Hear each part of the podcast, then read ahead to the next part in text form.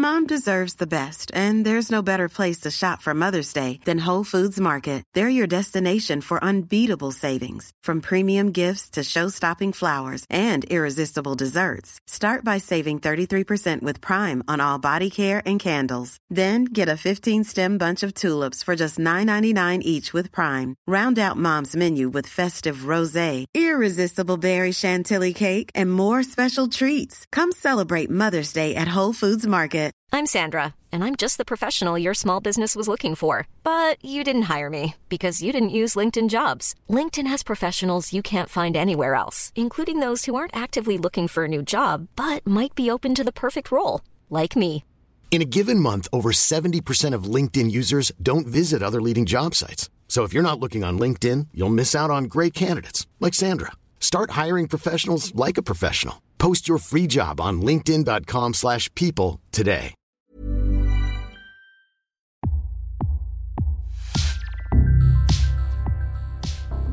Welcome to Previously On, a podcast series created to help you through some of the most complex yet brilliant television ever made. Peaky Blinders Season 2, Episode 6.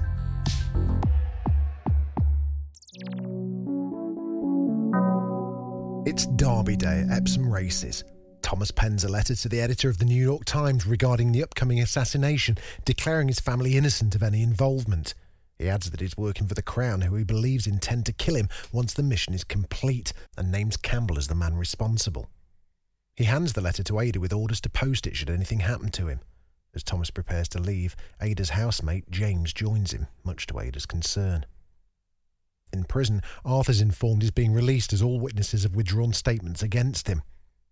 In Camden Town, Thomas meets Alfie at his distillery. James waits outside.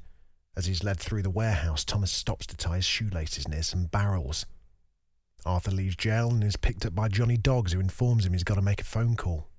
At Alfie's desk, the phone rings and Thomas answers. It's Arthur breaking the news he's a free man. Alfie then asks what he gets in return. He's presented with the export license the Peaky Blinders were granted by Churchill.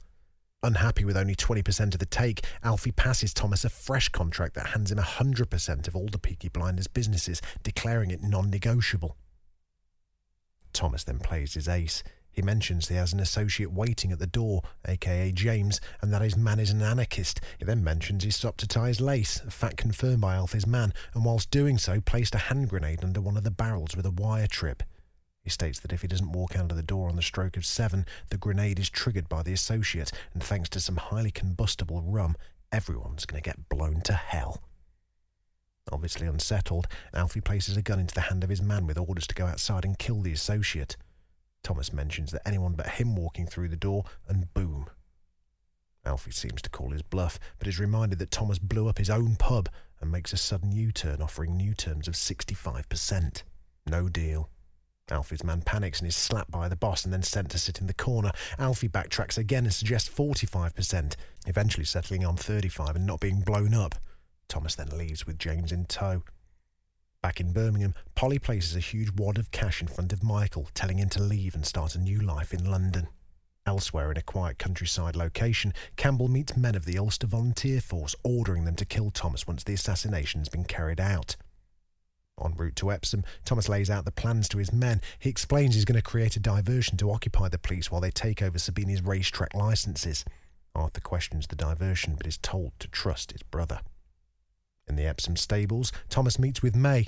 They kiss, and he tells her whatever happens today, it was good, adding he'll find her later, but his tone really worries her. We see Sabini arrive, and we also see Field Marshal Henry Russell enjoying a drink in uniform. When he leaves, Thomas follows. As Thomas continues to stalk his target, he's surprised by the arrival of Grace. She breaks the news that she's pregnant with his child.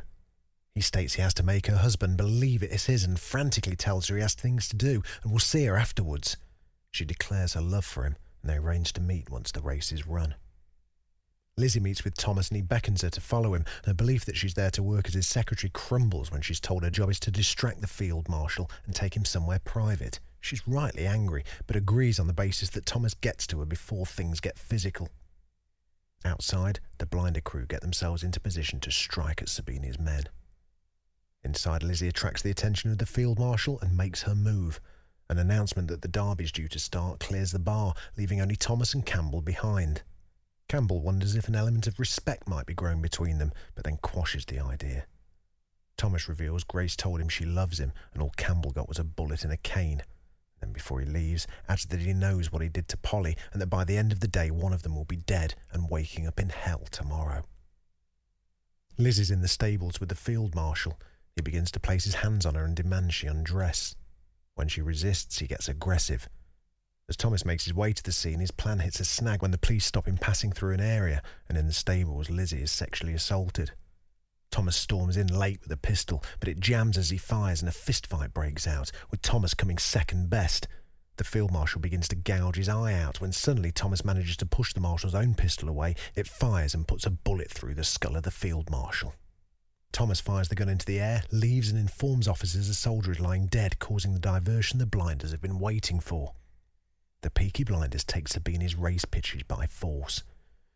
A short time later, Thomas welcomes Sabini to a seat at his table. He breaks the news that his blinder crew are burning Sabini's licenses as they speak and adds that Sabini made a mistake breaking a promise to Alfie, and that's why the Peaky Blinders and the Jewish gangs are back in business. Sabini stands and breaks a bottle, preparing to attack Thomas when police burst in. In a surprising twist, they grab Thomas and drag him out, leading him to a van and declaring him a prisoner of the Ulster Volunteer Force. The van departs, leaving only Thomas's cap on the ground. Elsewhere, May approaches Grace, introduces herself as his horse trainer. The meeting's pretty frosty and ends as Grace reminds May that the horse was named after her. Campbell's on the phone getting the story of events straight with Churchill when Polly approaches. She enters the booth and draws a gun. He suggests she wouldn't shoot him in such a public place, but she reminds him that all the police are around the king. He attempts to talk his way out, but revenge is served when she pulls the trigger, leaving him dying on the floor as she strolls away. In the aftermath of the day, John comforts Lizzie under the false belief she was working to make a few extra quid. Arthur begins to question where Thomas is. Cut to the back of the van. It comes to a stop and the doors swing to an open landscape of quiet countryside, three men and a ready dug grave. Calm, Thomas appears resigned to his fate and asks for a cigarette. He talks about Grace, who he loves, in a mix of acceptance and anger that he got so close to having everything.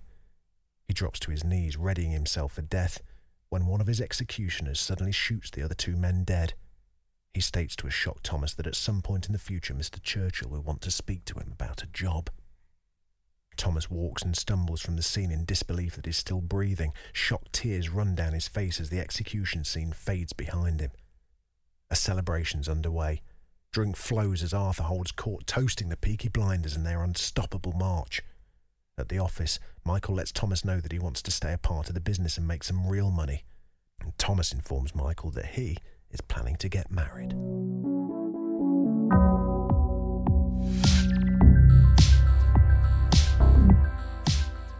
Thanks for listening. Hope it's been helpful. Listen, if you've enjoyed this, I would love it if you subscribed. We've got loads more shows where this came from, and we'd love you to join us for them. A five star review wherever you get your podcasts from would also be absolutely fantastic. If you've got any feedback or ideas for a show that we should be covering, we'll almost certainly be doing the big ones, but you never know, there may be others that we've missed. Let us know. I'd love to hear from you over on Twitter. You can find us at previous podcast or just email us hello at previouslyon.co.uk. Previously On is presented by Jamie East and is a Daft Doris production.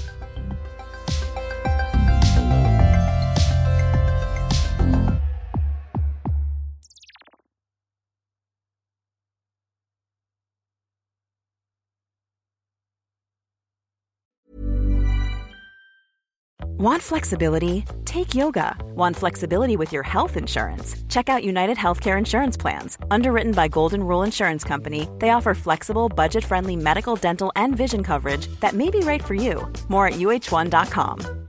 Hi, I'm Daniel, founder of Pretty Litter. Cats and cat owners deserve better than any old fashioned litter. That's why I teamed up with scientists and veterinarians to create Pretty Litter. Its innovative crystal formula has superior odor control and weighs up to 80% less than clay litter. Pretty Litter even monitors health by changing colors to help detect early signs of potential illness. It's the world's smartest kitty litter.